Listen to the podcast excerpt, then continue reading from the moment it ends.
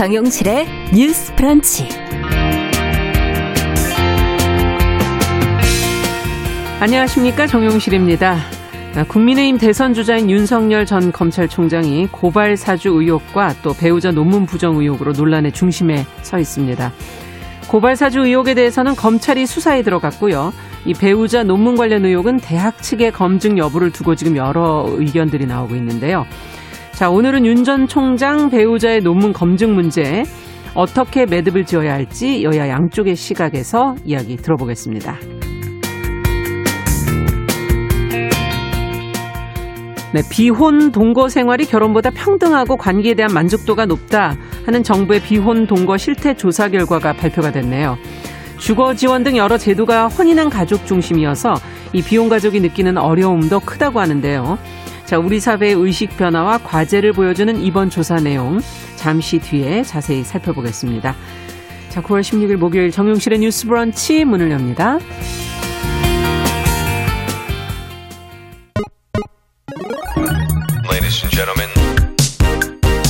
새로운 시각으로 세상을 봅니다.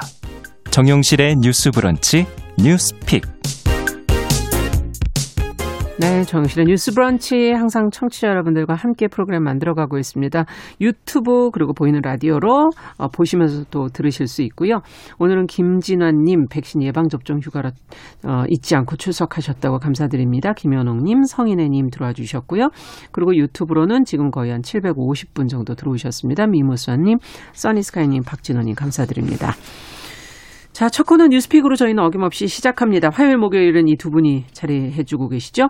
신보라 국민의힘 전 의원 안녕하십니까? 네, 안녕하세요. 정은혜 더불어민주당 전 의원 안녕하십니까? 안녕하세요.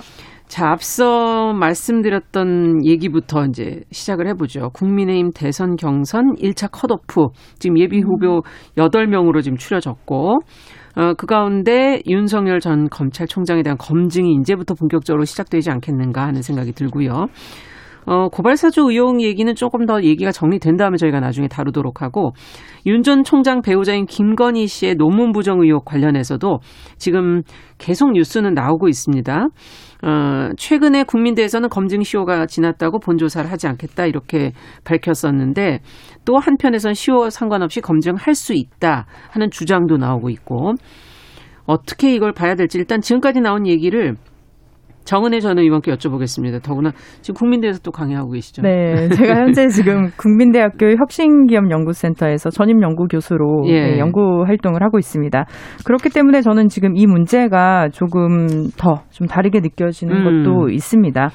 어, 일단 국민대 연구윤리위원회는 지난 10일에 어, 배우자 김건희 씨에 대한 예비조사위원회 조사 결과 표절, 부실 의혹이 제기된 김 씨의 박사학위 논문은 검증 시효가 5년입니다. 그 검증 시효가 지나서 네. 조사 권한이 없다는 이유로 본조사를 하지 않겠다고 발표, 밝혔습니다. 예.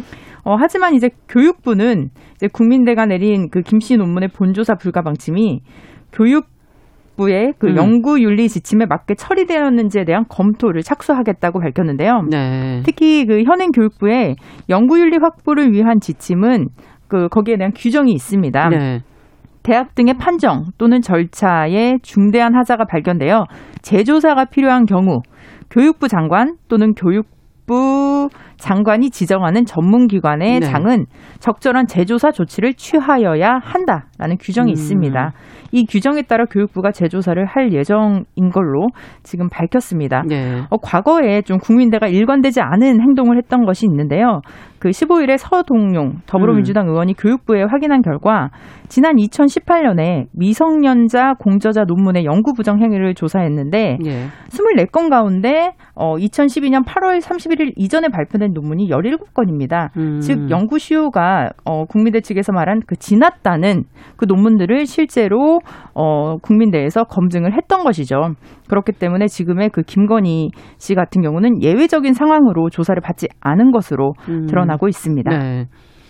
자, 그렇다면 이 문제를 어떻게 해결해야 한다고 보시는지 어, 두 분의 의견 좀 듣고 싶네요. 신보라 의원께서 먼저 좀 얘기를 해 주시겠어요? 네, 우선 국민대 발표가 국민 보시기에 좀 우아한 결과인 음. 것 같기는 합니다. 네. 그 예비조사위에서 대학 규정상 검증 시효가 지나서 조사 대상이 아니다라고 음. 이제 발표를 했는데 논문 표절이랄지 부실 이런 부분에 음. 대한 국민적 분위기가 네. 어쨌든 있잖아요. 네.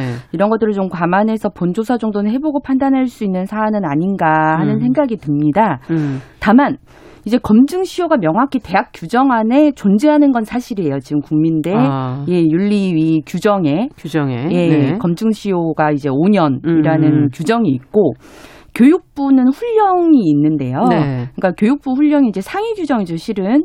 대학 규정에 위에 존재하니까요. 네. 근데 교육부 훈령은 원래 검증 시효가 있었다가 2011년에 어 이걸 폐지를 합니다. 음. 그래서 농, 그 검증 시효나 징계 시효를 이제 두지 않는 것이 음. 있는데 어이 교육부 훈령과는 다르게 대학 규정에 여전히 그 시효가 존재하는군요. 존재하는 네. 거는 국민대 말고도 꽤 많은 것으로 좀 조사가 음. 됩니다. 네. 어, 교육부도 어, 2011년에 개정을 해서 음. 2013년에 대학 연구 윤리 강화를 위한 협조 요청 공문을 대학에 쫙 내립니다. 네. 그래서 이 폐지하는 아, 그 시효 검증 그 기간을 있는 조항이 있다면 정비할 것을 요청을 하는데요. 아. 이건 이제 협조 공문의 성격이기 때문에 네.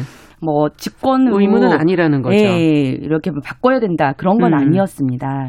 이제 그렇기 때문에 이제 그 시효 규정을 근거로 이 같은 음. 판단을 내린 것인데요. 네.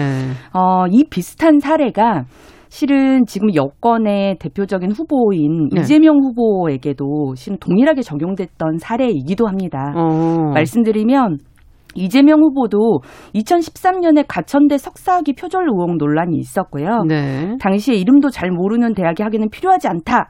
라고 해서 그런 대학 비하 발언이 논란이 되기도 했었는데요. 네. 어, 이후 2016년 12월에 그 가천대 내 연구윤리 진실성위원회 전체 회의가 열렸고 네. 그 전체 회의를 통한 보도 자료가 발표됐습니다. 음. 가천대는 어, 이 전체 회의를 열어서 이재명 시장의 논문 표절 심사는 학칙에 정한 5년 시효가 지나 부정 여부를 심사할 대상이 아니라고 만장일치 의결을 했다고 네. 밝혔습니다. 네. 네. 이재명 시장의 논문 표절도 2005년에 발생한 연구 부정 행위였고요. 네. 근데 이것이 발견되고 제보된 시점 2013년 이었기 때문에 음. 이미 8년이 경과해서 네. 학칙인 그 규정의 10조 사항의 그 5년 검증 시효 네. 해당 대상이 아니라는 것입니다. 얘기를 해주신 건데 네. 그렇다면 이걸 어떻게 봐야 되나요? 훈령이 있고 그것과 다른 또 대학의 학칙이 있다면 어떻게 보는 게 맞다고 보십니까? 어, 그러니까 저는 이 사안을 이제 지켜보면서 네. 이제 교육부 훈령은 개정이 됐지만 예. 아까도 말씀드린 것처럼 이게 강제 조치 사항이 아니다 보니까 협조 네. 요청 공문으로 다 하달이 됐고 예. 그래서 가천대 같은 경우도 어 2014년에 되어서야 그 개정을 합니다. 예. 그러니까 학칙을 이제 바, 꾼 거죠.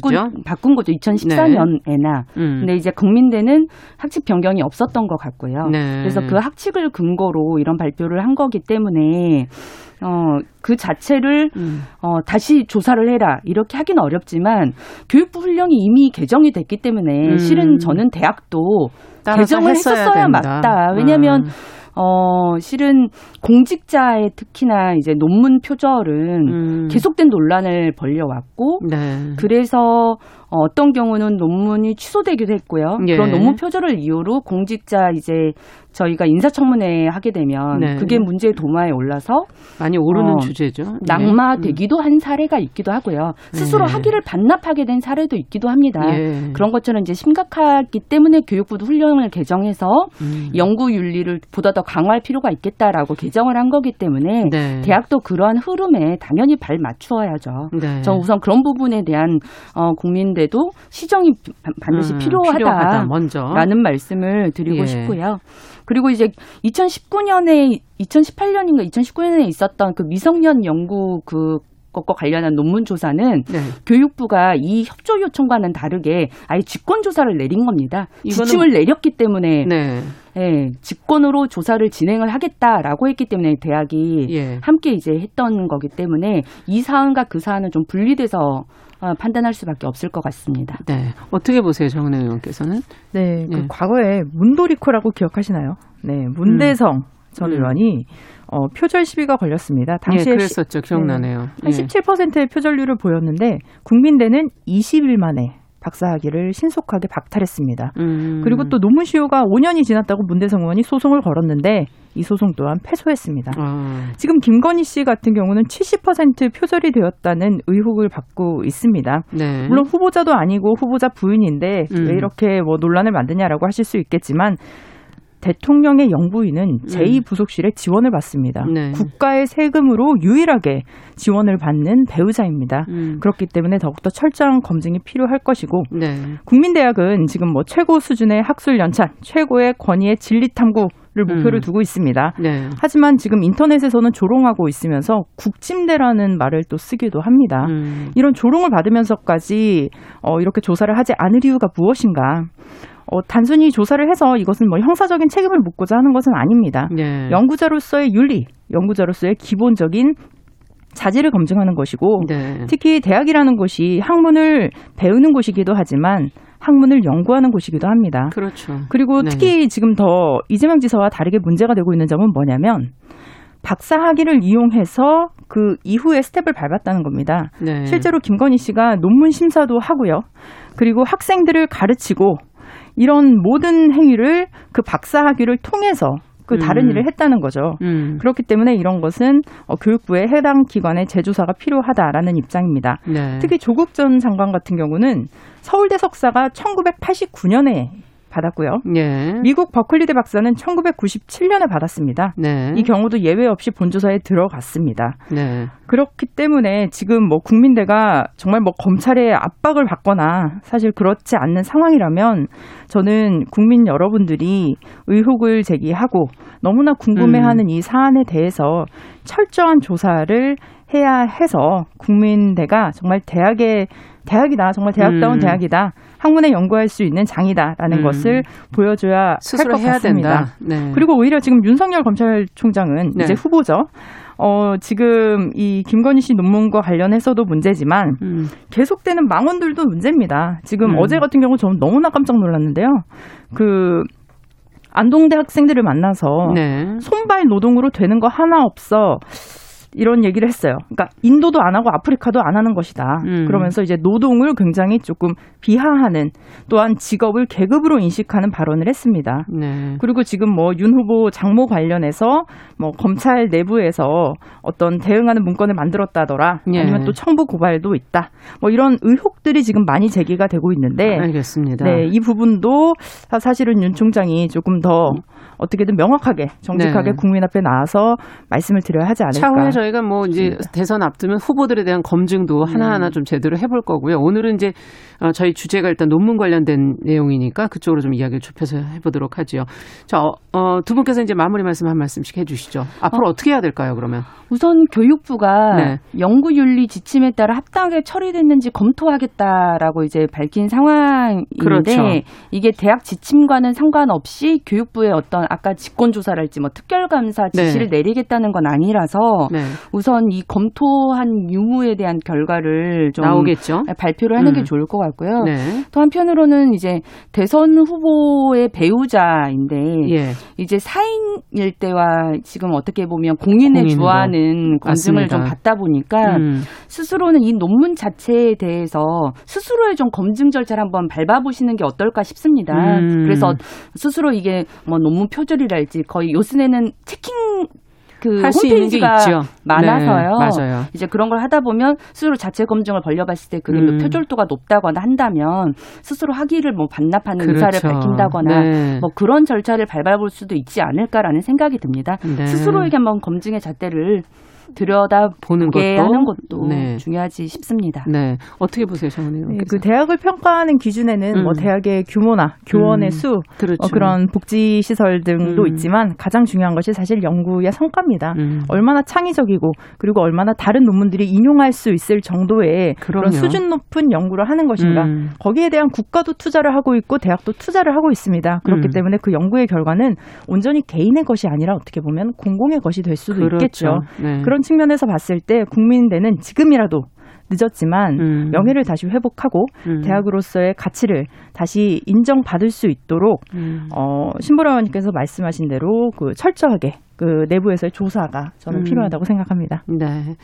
조금 더 자체적인 어뭐 직권 조사 이런 형태가 아니더라도 좀 어, 자체적인 조사와 결과 지금 이제 검토를 하고 있으니까 어떤 발표가 또 나올지 저희도 한번 주목해서 보도록 하겠습니다.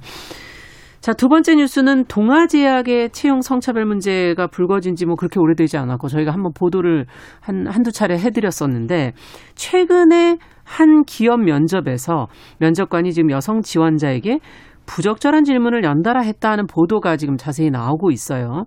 어떤 일이 있었던 것인지 그 내용이 어떤 부분이 문제인지를 저희도 한번 같이 어, 들여다보도록 하죠. 가을이 이제 인사철이 아니겠습니까? 음. 어, 신입사원 채용도 많은데 미리들 알고 계시면 좋을 것 같기도 하고요. 신보라 의원께서 좀 정리해 주시죠. 네, 20대 취업 준비생 A 씨가 한 무역회사 마케팅 부문에 지원을 해서 서류에 합격하고 네. 지난주 면접을 봤는데 황당한 질문이 이어졌다는 제보를 바탕으로 한 보도입니다. 네.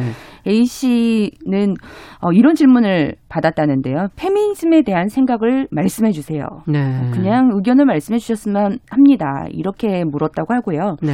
특히 이 질문에 답할 때는 얼굴 표정을 보겠다면서 마스크를 벗어달라는 요구도 아. 받았다고 합니다. 네. 어, A 씨가 당황하자 면접관은 다른 지원자들에게도 이와 같은 똑같은 질문을 물었다라고 음. 설명을 했다고 하는데요. 네. 어, 페미니즘에 대한 생각을 주변 남성에게 이야기했을 때 공격받은 적은 없냐는 말이 돌아왔고, 네. 또 남자와 여자의 체력은 다르다고 생각하는지, 음. 유리 천장은 있다고 생각하는지 등의 음. 질문도 이어졌다고 합니다. 네. A 씨는 이 사람들이 자신이 이 일에 적합한 사람인지 뽑으려고 부른 게 아니구나. 음. 차별받고 있다는 느낌을 받았다고 밝혔습니다. 네. 이와 관련해서 어, 이 업체의 입장 도 나왔는데요. 예. 보도 내용이 조금씩은 다릅니다. 음. 해당 업체는 마스, 마스 크를 내리라고 요청한 것은 지원자 본인 여부를 확인하기 위함이었다. 네. 그리고 페미니즘에 대한 질문은 남녀 지원자 모두에 했고 네. 혹여 불쾌감을 느낀 지원자가 있다면 사과할 용의가 있다라고 있다. 밝혀왔다고 하는데요. 분야는 어떤 업체입니까? 관계가 있는 건가요? 이런 어, 여성 지원자 무역회사 업체라고 무역회사. 소개됩니다. 예. 그런데 이 다른 보도 내용에 따르면 아마 초반의 입장은 좀 달랐던 것으로 보이는데 이 네. 업체가 페미니즘 용어 자체가 부적절하다고 생각하진 않았다. 네. 마스크 내리라 요구한 적 없다. 음. 부인했다라고 하는 보도 내용도 있는데요. 음. 아마 초반에는 입장을 좀 달리하다가 논란이 되자 좀 수정을 한 것이 아닌가 싶기도 네. 합니다. 자, 뭐 지금 이게 뭐 이념도 아니고 이 뭐 사상 검증도 아니고 이건 뭐 이런 비판이 지금 나오고 있는데 회사 쪽에서도 뭐 어, 과연 그게 회사에서 의도한 질문이냐 아니면 그 개인이 한 질문이냐에 따라 또 억울한 부분도 있을 것 같긴 한데요. 어쨌든 이번에 정의당에서는 이런 음, 일이 좀 발생하지 않도록 제도를 만들어야 되는 거 아니냐는 지금 지적을 하고 있거든요. 네. 두 분께서는 어떻게 보시는지 좀 얘기 들어보죠. 네, 그 남녀 고용 평등법에 따르면 네. 채용 과정에서 남녀 차별을 금지하고 있습니다. 음. 하지만 채용 공고 또 면접 등에서는 어 음, 세부적인 내용 규정이 없습니다. 그렇죠. 사실 서류에 있어서는 네. 이런 규정은 있고요. 그렇기 때문에 이런 면접 과정에서의 어, 예상하지 못했던 질문이나 음. 가장 중요한 것은 업무와 관련되지 않은 질문이었다는 것입니다. 아. 저는 그게 가장 큰 문제라고 생각을 합니다. 네. 이 사람이 직무를 수행하는 데에 어, 적합한가, 음. 안 한가, 아니면 혹시 또 뭐 인성을 물어볼 수도 있겠죠. 그렇죠. 뭐 남을 배려를 할수 있는지 예. 네, 그런 부분을 어, 물을 수는 있지만 어, 특히 이번 같은 경우도 질문을 하면서 뭐 마스크를 벗어라. 뭐 음. 당신의 얼굴 톤을 보고 싶다. 이런 말을 했다고 하는데 음. 사실 제가 어제 한번 마스크를 벗었어요. 예. 은행에 가서 신원을 확인하면 마스크를 벗긴 하더라고요. 예. 그러니까 잠깐 한 잠깐. 1초 정도 예. 네, 제 얼굴을 확인하기 위해서 마스크를 벗는데 어, 좀 변명도 말이 안 되는 게 어, 신원을 확인하고 싶었다면 보통 면접에 들어가기 전에 그렇죠. 뭐 그렇죠. 얼굴을 확인한다든지 아니면 뭐 면접을 시작할, 시작할 때, 때. 네, 이름을 예. 밝히고 잠시 얼굴을 보여주세요라고 음. 해야 하는 것이지 지금 방역 수칙을 전 국민이 지키고 있는 상황에서 음. 질문 중간에 특히 말을 하면서 마스크를 내려라 굉장히 저는 아. 어, 상식적이지 않은 행동이라고 네. 생각을 합니다. 그리고 지금 어 가장 지금 청평등 관련해서 네. 얼마 전에 제가 그 스웨덴의 정치인 분들의 그 인터뷰를 좀 봤는데요. 예. 2021년에 한국의 여성 의원은 19%, 음. 스웨덴은 47%다. 네. 근데 한국에서 어, 성평등 담론이 필요하다라는 것이 이해가 되지 않는다라는 얘기를 하신 분이 계시더라고요. 네. 그래서 마치 민주주의처럼 계속 발전해 나가야 하는 것이다. 음. 성평등이라는 것은 네. 그런 얘기를 했고 또 최근에 그 퇴임을 앞둔 그 독일의 메르켈 총리가 네. 사실은 페미니스트임을 공개 선언하기도 했습니다. 음. 그래서 페미니즘이라는 것은 근본적으로 사회 참여 전반에 남성과 여성이 평등하다는 사실에 관한 것이기 때문에 네. 그런 의미에서 우리는 모두가 페미니스트가 돼야 한다라고 음. 얘기를 했기 때문입니다. 음. 근데 이 부분에 있어서도 우리가 뭐 페미니스트냐 아니냐 뭐 이런 것을 묻는 것조차도 사실은 네. 뭐 본인의 생각이고 뭐 그렇죠. 본인이 뭐 어, 가질 수 있는 가치인 것인데 그것을 면접관에서 음. 특히 면접 자리라는 것은 굉장히 권위적인 위치인 겁니다. 음. 나는 선택을 받고 싶은 사람이고 상대방은 선택을 해야 하는 사람이고 그렇죠. 그렇다면 다르죠. 네, 네. 선택을 받고자 하는 사람에서 어떤 행동을 할 수 있었을까? 그리고 음. 이 부분이 뭐 우리가 사상 검증이라고까지 뭐 얘기하시는 분들도 계시지만 어, 과연 그 면접 의 질문에 적당한 것이었는가, 음. 적절한 것이었는가라고 생각을 했을 때는 음. 저는 아니다. 그리고 정말 오히려 또 질문에서 뭐 군대를 가지 않으니 남자보다 월급을 적게 받는 것에 어떻게 생각하냐 아, 그런 질문도 어, 있었군요. 네, 그런 네. 질문에 또 동의를 하느냐 이런 네. 질문도 했다고 합니다. 그래서 질문자가 굉장히 남녀 문제에 관심이 네. 그래서 이게 네. 어 저는 어, 예. 사실 제 주변에도 음. 굉장히 능력이 뛰어났던 친구가 있었어요. 음. 엔지니어 쪽이었는데 네. 한 육아를 하고 5년 정도 쉬고 복직을 했을 때 이제 아이 문제를 계속 이제 집요하게. 면접 때 예, 얘기를 하면서 아. 어안 되겠다라고 하는 경단녀가 그런, 되셨군요. 네, 그래서, 그래서 음. 굉장히 능력이 그러니까 출산 전까지는 굉장히 승승장구하던 음. 친구였습니다. 근데 그 친구가 그런 질문을 받고 그런 행동을 하면서 물론 뭐 고용주 입장에서는 뭐 염려스러운 부분이 음. 있을 수도 있습니다. 이 부분은 뭐 육아 정책이나 뭐 보육 정책을 통해 그렇죠. 개선을 해야겠지만 네. 오히려 그 부분에 대해서 물었다면 또 문제가 안 될 수도 있었을 음. 것 같습니다. 어떻게 개선이 되면 좋겠느냐? 뭐 음. 회사를 다닐 때 어, 여성이어서 어떻게 뭐 어떤 어. 네뭐뭐 뭐 젠더 정책이나 이런 것들이 음. 어떻게 되면 좋겠느냐라는 식의 질문은 가능하지만 음. 어, 이런 면접의 질문은 부적절하다라는 음. 생각입니다. 업무 관련성, 방역 수칙 이 두 가지가 일단 기준에 어, 어긋난다라는 지적해 주셨고 어떻게 보세요, 신부로 의원께서? 실은 구인, 뭐 면접, 네. 채용 과정에서의 성차별은 음. 좀 국정감사에서의 단골 메뉴입니다. 아, 그렇죠. 네. 실은 저도 이제 2016년에서 2020년까지 이제 환경노동위원회에서 네. 의원을 했, 고 이제 고용평등법이랄지 채용 절차 공정에 관한 법률 등이 음. 이제 환노위가 다루는 법률들이기 때문에 네. 그래서 2016년에도 기업 금복주가 음. 지원 서류에 키 몸무게 등을 적시하게 돼 있어가지고 음. 논란이 됐었고요. 네. 그래서 그때 당시에도 이제 채용 관련 법률에 신체 요건 등을 그 그렇죠. 그 서류에 적시하지 않도록 저희가 법 개정을 했었어요. 네. 그리고 2018년에는 금융권 등의 채용 과정에서 면접 점수를 아예 조작해가지고 아. 성, 채용을 아예 성차별했던 그거는 더큰 문제네요. 네, 남녀 네. 아예 차이를 둬서 음. 음. 채용을 했거든요. 네. 그것도 드러나서 그 당시에는 이제 사법 처리도 하고 음. 관련 법 개정도 하게 됐습니다. 네. 그렇게 이제 문제가 벌어지면 실은 이제 법은 일반 법이기 때문에 좀 넓고 포괄적이고 넓고 포괄적으로 네. 하는 것이 원칙인데 네. 이렇게 뭔가 일이 벌어지면 이제 거기 하나 한 건씩 이제 추가를 하게 되는 거 조금 더더 명확하게 예. 그래서 이제 신체 요건을 적시하지 않도록 음. 어, 과정에서 성차별을 하지 않도록 이런 음. 방식으로 하는데 여전히 이제 전반 과정에서 성, 성차별이 음. 시정되고 있지 않고 그것도 여전히 이제 법 개정 보완이 필요한 음. 사항이 됐다. 특히나 이제 면접 과정 이제 구인 서류가 아니라 네. 면접 과정에서 이런 논란이 계속되다 보니까 네.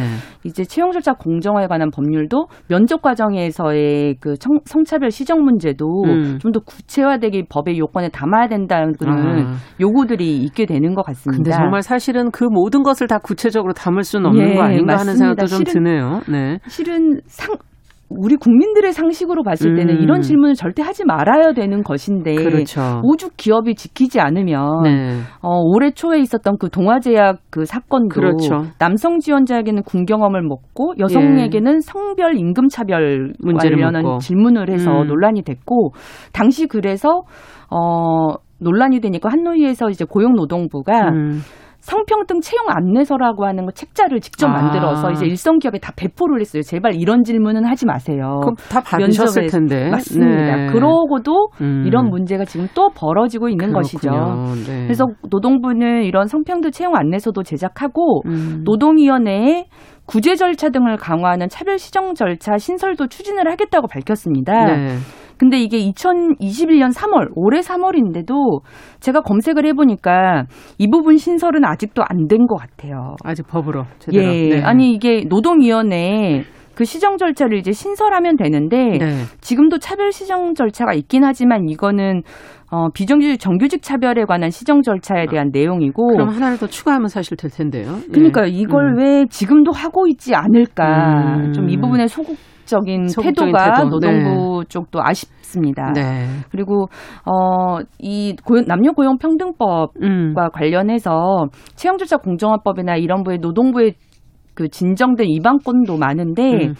이 부분에 대해서도 그냥 과태료 부과에 그치는 그렇군요. 경우가 많아서 처벌 부분도 네 처벌이 좀 미약하다 그리고 음. 어길 경우에도 벌금 500만 원 그냥 내고 말지 이런 그렇죠. 시각들이 네. 기업이 이런 음. 시정을 하지 않으려고 하는 네. 요인이 되고 있다 이 부분도 개선이 필요할 것 같습니다. 해외 기업과 비교해 본다면 국내 면접이라든지 채용 과정이 좀 어, 디테일하게 준비되어 있지 않은 부분도 있어서 네. 좀더 이 어, 채용을 하는 데 있어서도 더 좋은 인원을 뽑기 위해서 좀 더 연구와 노력이 좀 필요하지 않을까 네. 하는 그런 생각도 드네요.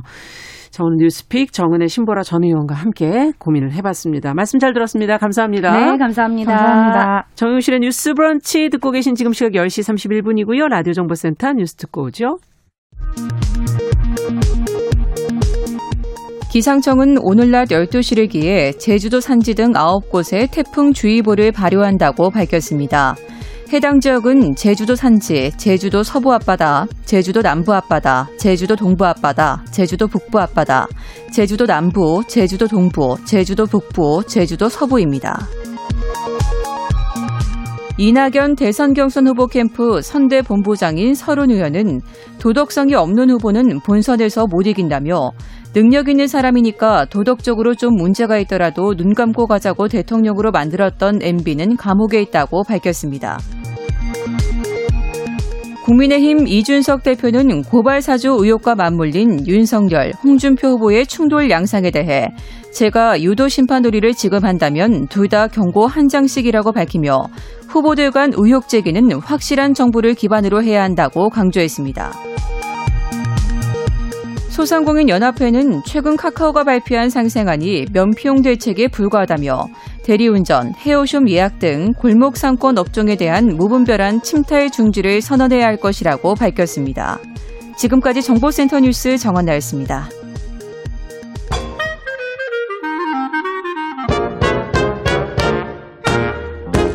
모두가 행복한 미래 정용실의 뉴스 브런치 네, 정실의 뉴스 브런치 듣고 계신 지금 시각 10시 33분이고요. 어, 꼭 필요한 뉴스를 저희가 귀에 쏙 들어오게 전해드리는 시간이죠. 뉴스 속 KBS 보도본부 이호영 기자 자리해 주셨습니다. 어서 오십시오. 안녕하세요.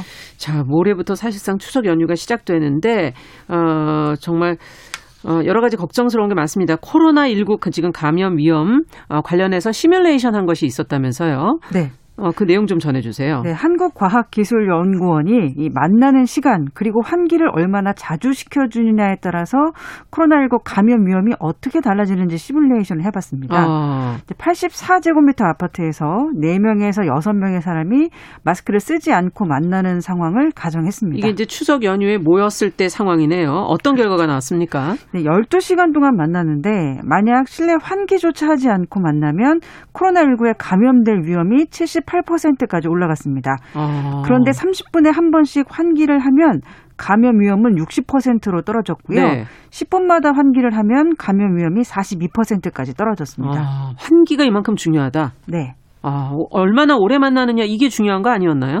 어, 그 부분도 중요합니다. 예. 30분에 한 번이라고 이제 가정하고 12시간 그러니까 30분에 한 번 환기를 한다고 가정하고 음. 12시간 동안 만날 경우에는 코로나19에 감염될 가능성이 60%였습니다. 음. 그런데 4시간만 만나면 35%로 어, 반으로 떨어졌어요. 네. 네.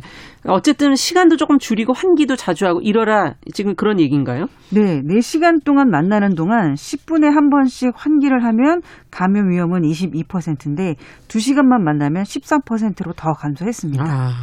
어쨌든 창문 날이 좀 덥기 때문에 어차피 환기를 할 수밖에 없지 않을까 하는 생각도 드는데 어 지금 창문을 활짝 열어놓고 4시간 이하로 만나라. 이렇게 지금 하시는 얘기로 들리거든요. 그렇습니다. 이번 시뮬레이션이 추석 때 가족 간 만날 때 그 만나는 시간과 환기의 횟수를 알려준 건데요. 음. 이제 오랜만에 만나는 모임을 40% 줄이면 그러니까 이제 100명이 만날 걸 40명만 만나면 음. 한달 보름 후에 하루 확진자를 2,000명에서 1,300명 안팎으로까지 떨어뜨릴 수도 있다 이렇게 설명을 했습니다. 네, 숫자를 확진자 숫자를 얘기해 주시니까 바로 이해가 되는 것 같아요. 네. 어, 모레부터 이제 추석 연휴 시작인데 내일부터 어, 어쨌든 가족 모임은 지금 늘어나죠. 숫자가 최대 8명? 맞습니다. 네. 명절을 앞두고 일부 방역 조치가 완화됩니다. 추석 연휴를 포함해서 일주일 동안 일주일 동안에 해당하는 17일부터 23일에는 4단계 수도권을 비롯해서 전국 모든 지역에서 8명까지 8명까지. 만날 수 있습니다. 네. 백신 접종 유무 유무는 가족 범위에 그 해당 어떻게 숫자가 좀 달라지나요? 네, 8명이 만날 때는요. 네. 반드시 4명은 예방 접종을 완료한 상태여야 되고요. 아. 8명이 모이는 건 꼭 집 안에서만 할 수 있어요. 네. 외식이나 성묘 같은 외부 활동은 금지됩니다. 어. 또 가족의 범위에는 직계 가족뿐만 아니라 친인척도 두루 포함됩니다. 8명 안에 4명은 네. 예방 접종 완료 상태여야 되고 네. 알겠습니다. 명심하겠습니다. 자, 다음 소식 가보죠. 어, 지금 코로나19 얘기 좀 더 해봐야 될 텐데 이게 길어지면서 소상공인들의 죽음이 지금 계속된다는 게 보도 많이 나오고 있어요. 이런 극단적인 선택을 막을 방법은 없는지 소식을 좀 전해주시죠. 네, 최근 서울에서 맥주집을 운영하던 A씨가 극단적인 선택을 했습니다. 이분은 1999년부터 마포구에서 자영업을 시작했는데 한때 식당 네 곳을 운영했고 음. 방송에도 소개될 만큼 성공했습니다. 네. 코로나19 이후에는 최근에 하루 매출이 10만 원까지 줄 정도로 심각한 경영난을 겪었다고 합니다. 네. 특히 A 씨는 최악의 상황에서도 자신의 원룸까지 빼서 직원 월급을 지급한 것으로 알려져서 더 마음을 아프게 했습니다. 그만큼 책임감이 강하셨던 분인 것 같은데 네. 이런 자영업자들의 비극적 소식이 이것만이 아니잖아요. 계속 잇따르더라고요. 네, 전남 여수에서도 치킨집을 운영하던 B 씨도 경제적으로 어렵다는 유서를 남기고 숨진 채 발견됐는데요. 음. 유서에 경제적으로 힘들다, 부모님께 죄송하다 이런 내용을 담고 있었어요. 네. 모두 매출 급락으로 생활고에 시달리다가 더 이상은 버티지 못해서 발생한 그러니까 코로나 시대가 빚어낸 비극입니다. 아. 실제로 그렇다면 자영업자 소상공인들의 피해는 어느 정도 상황인 겁니까? 네, 전국 자영업자 비상대책위원회가 코로나19 1년 6개월 동안 자영업자가 66조 원이 넘는 빚을 떠안았고 아. 45만 3천 개 매장에 폐업했다고 밝혔습니다. 중소기업 중앙에도 소상공인 63%가 사회적 거리두기 방역에 휴업이나 폐업을 고민하는 것으로 나타났고요. 네. 매출은 무려 40%대나 준 것으로 나타났습니다. 자, 이런 피해 취약계층의 특단의 대책은 있어야 될 것 같아요. 네, 이미 1년 반 넘게 영업 제한이 예. 이어졌잖아요. 그래서 소상공인들에게 그냥 지금의 고통을 감내하라 이렇게만 말하기에는 그 고통의 무게가 너무 무겁습니다. 음. 특히 한계 상황에 내몰린 업종이나 소상공인들의 경우에 대책을 마련해서 이들의 숨통을 터줘야 한다는 지적도 나옵니다. 예. 그리고 더 이상 안타까운 죽음이 나오지 않도록 또 이런 계층이 다시 나오지 않도록 음. 사회적 관심과 정부의 제 제도적 보완이 절실하다는 지적이 많습니다. 네. 자, 얘들이 같이 의지하고 어 같이 이야기를 또 나눌 사람들도 좀 있었으면 좋겠다는 생각도 들고요. 자, 다음 소식으로 가보죠. 결혼하지 않고 함께 사는 동거남녀, 결혼하고 함께 사는 부부 중에 누가 더 행복감을 느끼는지가 조사가 됐다면서요? 네, 여성가족부가요. 지난해 10월에 18살 이상 성인 남녀 중에서 남녀가 동거한 경험이 있는 사람 3,007명을 대상으로 비혼 동거 실태 조사를 했어요. 음. 결론부터 말씀드리면 결혼하지 않고 동거하는 남녀가 결혼한 부부보다 이 관계의 만족도가 더 높은 것으로 나타났습니다. 네. 그러면 결혼을 하지 않고 동거하는 이유부터 한번 살펴볼까요? 네, 응답자의 40% 가까이가 별다른 이유 없이 자연스럽게 동거하게 됐다고 밝혔어요. 근데 남자랑 여자는 좀 이유가 달랐는데요. 네. 남자는 집이 마련되지 않아서라고 답한 사람이 많았고요. 아. 여자는 아직 결혼하기에는 이르다고 생각해서 이렇게 답한 사람이 많았습니다. 네, 어쨌든 지금 결혼으로 주는 무게가 너무 무거우니까 어, 다른 방법도 지금 생각하시는 것 같은데 연령대별로 이유는 좀 다르지 않을까요? 네, 연령대별 결혼에 대한 인식 도를 알 수가 음. 있었어요. 음. 20대는 아직 결혼하기 이르다고 생각해서 동거한다는 답이 많았고요. 예. 30대는 역시 집이 마련이 안 돼서라고 아. 답을 많이 했고 40대와 50대는 형식적인 결혼 제도에 얽매이기 싫어서 예. 그리고 60대 이상은 결혼하기에는 너무 나이가 많아서 동거를 선호한다 이렇게 답을 했습니다. 네. 어쨌든 세대별로 인식차는 분명히 있네요. 네, 이걸 네. 어떻게 받아들여야 될까? 어떻게 해석을 해야 될까요? 네, 20, 30대 같은 경우에는 동거가 결혼으로 가는 과정으로 볼 수 있는데 40, 50대로 가면 좀 달라져요. 이제 적극적으로 동거를 선택하고 아. 따라서 나이가 많을수록 결혼 제도의 필요성에 대해서 좀 낮게 인식하는 걸로 나타났다고 볼 수 있습니다. 그러네요. 40, 50대는 형식적인 결혼 제도에 얽매이기 싫어서 이거는 이제 제도 자체에 대해서 네. 다른 생각을 갖고 있다는 거죠. 자, 동거를 선택하는 게 그러니까 꼭 결혼을 하겠다 하는 의지를 갖고 있다고 생각할 수 있는 것인가? 네. 세대마다 달라서 네. 어떻게 봐야 될까요? 실제로 결혼할 의향이 있느냐고 물었을 때 응답자의 65% 정도가 결혼하고 싶다고 했어요. 음. 역시 결혼 정년기인 30%가 70% 가까이는 결혼하고 싶다고 했고요. 결혼 정년기인 30대가 네. 네. 20대도요. 한 65% 정도는 결혼하고 싶다고 했습니다. 음. 자, 동거의 장점 뭐라고 얘기하고 있습니까? 우선은 정서적으로 유대감과 안정감을 느낄 수 있는 게 강점이라고 본 사람이 많았고요. 결혼 전에 이제 상대방의 상대방의 생활 습관을 알 수 있어서 결혼에 도움이 된다 이런 응답도 있었습니다. 음. 또 생활비를 공동으로 부담해서 경제적 부담이 적다는 것도 장점으로 꼽았고 음. 자녀를 낳아야 한다는 부담이 적다. 또 명절이나 아. 가족 행사 등의 부담이 덜하다. 이런 응답도 많았습니다. 네, 그렇군요. 그러니까 일단 정서적인 유대감, 안정감 이런 것은 알 수, 어, 가질 수 있으나 자녀를 낳아야 된다는 압박감 뭐 이런 거는 적다. 요즘 세대의 자녀에 대한 인식, 또 배우자 가족에 대한 인식, 이게 지금 이 응답 속에 좀 들어가 있는 거 아닌가 하는 생각도 들어요. 네. 어, 보, 지금 또 동거로 인해서 지금 장점을 저희가 살펴봤는데 네. 그러면 또 불편한 점도 혹시 있지 않을까? 그것도 가, 좀 짚어봐야죠. 가장 큰 게 집 문제였습니다. 이제 주택 청약이나 주거비 대출 같은 주거 지원을 받을 수 없다는 점이 가장 큰 단점으로 꼽았습니다. 음. 또 동거에 대한 우리 사회의 부정적인 시선도 있고 서로가 법적인 보호자로 인정받지 못하는 것도 단점으로 지적했습니다. 네, 모든 제도가 부부 위주로 되어 있다 보니까. 네. 네. 자, 우리 사회가 이런 이제 비혼 동 거를 하나의 가족 형태로 인정하고 제도권 안에서 정말 지원을 해야 할지 어, 고민스러운 상황이 아닌가 싶어요. 네, 그렇습니다. 이제 비혼 동거 가족에게 가장 필요한 정책이 뭐냐 이렇게 물었더니 음. 수술 동의서 같이 의료적인 결정을 해야 될 때 법적인 배우자와 동일하게 인정하도록 법 제도를 바꿔달라는 응답이 가장 높았습니다. 아. 또 동거 관계에서 출생한 자녀에 대해서도 부모의 지위를 인정해달라는 응답도 높았거든요. 네. 여성가족부가 이런 이런 결과를 토대로 앞으로 비혼 동거 가족에 대한 정책적 지원 방안 마련을 위해서 노력할 걸로 보입니다. 네. 자, 오늘 뉴스 속 KBS 어, 이효영 기자와 함께 했습니다. 말씀 잘 들었습니다. 감사합니다.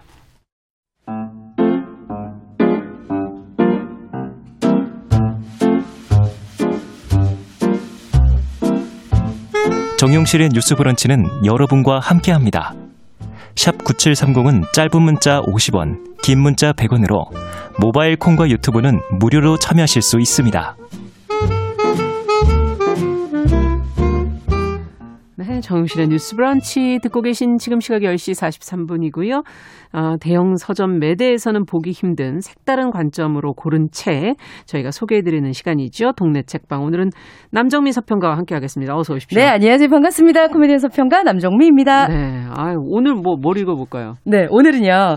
어, 왕이 중국 국무위원 겸 외, 외교부장이 방한을 했습니다. 네. 정영 외교장관과 어, 그리고 문프를 만나서 네. 한반도 평화 프로세스를 기대 기대하며 회담을 이어가는데 요 헤드라이트로 뽑은 글들이 불꽃 튀는 접전이 예상된다. 뭐 이렇게 음. 많이 뉴스들에서 얘기를 하더라고요. 네. 불꽃 튀는 접전이라는 말은 부드러운 표현은 아니잖아요. 그럼요. 네. 중국에 가지고 있는 전반적인 입장들이 내포된 단어일 텐데요. 아. 대국 굴기로 음. 대표되는 중국의 경제 성장과 소분홍으로 대표되는 맹목적인 애국주의에 대한 반작용으로 촉발된 면도 없지 않을 것 같습니다. 그러네요. 그래서 오늘 이 책을 읽으면 서 음. 아, 쟤네들 왜, 왜 저러지? 이거를 조금 더 음, 이해해볼까 하는 관점에서 중국을 좀 이해해보자. 네네 책을 가지고 왔습니다. 어 제목이 뭘까요? 증광현문이라는 아, 책입니다. 뜻을 모르겠네. 그렇죠. 어, 이 책이요. 예. 사실 이 책 일단 저자를 좀 먼저 보자면 음. 작가는 김기동 씨입니다. 김기동 20년간 씨. 국내 은행에서 무역 관련 일을 하다가 아 우리나라 분이세요 이 네네. 책이? 아 그렇군요. 그리고 중국에 건너가서 장사를 시작을 했는데 음. 중국 인을 만나서 상대를 하는 일이 너무 어려웠다는 거예요. 아, 예. 다르니까요. 네, 네. 더 깊이 이해할 수 있는 기회들을 찾는 했는데 중국에서 친구들이 그럽니다. 너는 장사할 사람이 아니야. 그래서 학생이나 가르쳐. 이렇게 아. 얘기해서 대학에서 학생들을 가르치면서 어, 그분들을 옆에서 보다 보니까 아 우리가 진짜 음. 조선부터 시작해서 우리 입장으로 중국을 바라보고 있죠. 보고 있었구나 하는 네. 생각이 들어서 이 책을 썼다고 합니다. 음. 유대인에게 탈무드가 있다면 중국인에게는 증광현문 이 책이 있다라고 말을 합니다. 오. 책은담과 명심보감과 함께 3대 필독서라고. 3대 필독서. 예, 어렸을 정말 적부터 아이들에게 읽힌다고 하네요. 그러면 아주 그 어떤 정신세계 중, 중앙에 있는 그런 책들이다 이런 얘기시네요. 네. 네. 중국에서 오랜 세월 인생의 교훈을 담은 책으로 손꼽히는 증광현문. 아. 명청시대 민간에서 어린이에게 반드시 읽혔던 필독서고요. 음. 지금도 중국에서 어린이들에게 반드시 읽히는 책이라고 합니다. 그렇군요. 한국에서 교과서에 나오는 속담을 배우고 대화나 글에서 이 속담들을 쓰는 것처럼 예. 중국인들은 증광현문에 나오는 글귀를 일상생활에서 굉장히 자주 사용한다고 해요. 아. 그런데 명심보감, 책은담과는 달리 이상적인 윤리나 도덕이 아닌 네. 실제로 살아가면서 쓸 수 있는 이 실용서적 그러니까 서민적인 언어로 풀어낸 것이 특징이라고 아주 오래된 중국의 자기 개발서, 예. 원조 뭐 그, 이렇게 얘기할 수 있는 거군요. 이 책을 네. 읽으면서 가장 처음과 음. 끝이 돈이에요, 돈. 중국인들이 그만큼 그 부분에 관심이 많다는 거겠죠. 맞습니다, 맞습니다. 예. 네. 아, 그렇군요. 궁금하네요. 정말 어떤 내용이 들어가 있을까? 네. 좀 더 설명을 해주세요. 그 음. 우아한 척하지 않고 서민들이 읽어야 할 일상을 그대로 담고 있습니다. 네. 돈이나 성공에 대해서 지극히 현실적이고 때로는 냉철한 표현이 들어 있습니다. 음. 어, 한국인들이 봤을 때 조금 당혹스러울 면이 있고 아니 저 공자도 있었던 나라인데 왜 저러지? 아. 근데 그 얘기를 해요 책에선 공자님도 돈에 대해 굉장히 중요하게 얘기했다. 아 그러셨나요? 네네. 저희는 몰랐지 그거를. 그렇죠. 네. 네. 어 그리고 여기 보면 어떤 식으로 좀 얘기를 하냐면요. 네. 먼저 그 중국인들은 공자도 논어에 보면 어, 예의는 돈에서 나온다 이런 음. 얘기를 했다고 하고 아. 맹자는 먹고 살 것이 좋게야 도리를 안다. 라고 얘기를 하고 중국 예. 최고의 역사가 사마천은 어, 사람은 태어나서부터 돈을 좋아한다라고 아. 얘기한 바가 있다라고 써 있습니다. 그렇군요. 네. 그리고 그 일단 중국에서 사, 그 비즈니스를 할때 음. 제일 먼저 좀 놀라운 것은 한국인과 중국인들이 협상에서 애를 먹는 이유가 음. 있는데 중국에서는 처음 만나는 사람과는 세 마디 정도만 하는 것이지 가슴 속에 있는 이야기를 전부할 필요는 없다라고 아. 증광현문에 이렇게 나와 있어요. 그러니까 안 열고 그냥 가만히 있겠네요. 네, 그냥 가만히 놔두는 네. 거예요. 그러면서 바로 이어지는 말이 먼 길을 가봐야 말의 힘을 알 수 있고 상대방을 아. 오랫동안 겪어봐야 그 사람이 어떤 사람인지 알 수 있다. 라고 아. 얘기를 합니다. 우리는 사업 파트너와 처음 대면할 때 대개 소속과 영무 거래 조건을 밝히잖아요. 안녕하세요. 정영실 뉴스원에서 예, 왔습니다. 이런 뭐 거 이런 거 하려고 왔는데요. 예. 예. 근데 우리에겐 당연한 얘기지만 중국인들에겐 이해하기 어려운 협, 협상 방식이라고 해요. 아니 처음 만났는데 이 사람 왜 이러는 거야? 그러니까 좀 오래 지켜보면서 예. 어, 그 음. 그 이쪽 중국 문화가 또 관시라는 문화가 있잖아요. 음. 관계. 음. 거기에 있어서 일단은 관시로 몇 번 연결된 다음에는 요 얘기를 아. 충분히 내 시간을 줄 수 있고 내 정성을 들일 수 있는데 네. 처음 오자마자 뭘 이렇게 얘기를 해. 그래서 그렇군요. 오랜 시간 지나지 않으면 성사될 확률이 없다고 해요. 아, 일하기 참 힘드시겠네요. 예. 네. 그리고 또 요런 말도 있습니다. 사람이 착하면 사람에게 속고 말이 온순하면 사람들이 올라탄다. 아, 너무 착하면 안 된다. 뭐 이런 맞습니다, 말인가요? 맞습니다. 이 어. 위의 문장을 보면 이제 한국인과 중국인의 생각 차이를 알 수 있죠. 음. 어, 사람이 착하면 만약에 어, 이렇게 음. 만약에 이제 네. 둘이 있다가 속이는 사람이 있고 속은 사람이 있잖아요. 그렇죠. 중국인들은 속은 사람이 잘못됐다라고 해석을 하는 거예요. 아, 우리는 속인 사람이 나쁜 놈이라고. 그렇죠. 나쁜 놈이라고 얘기를 하는데 어떻게 이렇게 차이가 날까요? 하나의 관 하나의 시선으로 보는 거. 둘이 서로 한 가지 사건을 맞습니다. 보는 게 그리고 왜 우리는 시작이 반이다라고 얘기를 하잖아요. 음. 어떻게 보면 우리나라에 빨리빨리 문화가 들어가 있을 그럼요, 텐데 그럼요. 어, 중국인들은 90%에 이르면 50%를 한 것이다.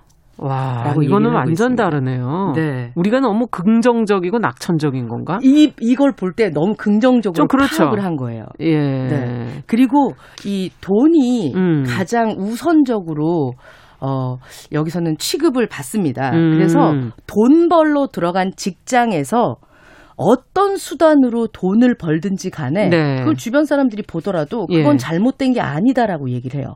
어, 그러니까 예를 들어서 좀 더 구체적으로 설명해 주셔야겠어요. 제가 KBS에 예. 들어왔는데 예. KBS에서 무언가를 어, 좀 방송을 출연시켜 주세요, 정미 씨라고 음. 얘기하면서 저한테 돈을 줘도 음. 아, 그래요. 그럼 할게요 라고 얘기해도 괜찮다는 겁니다. 음. 네.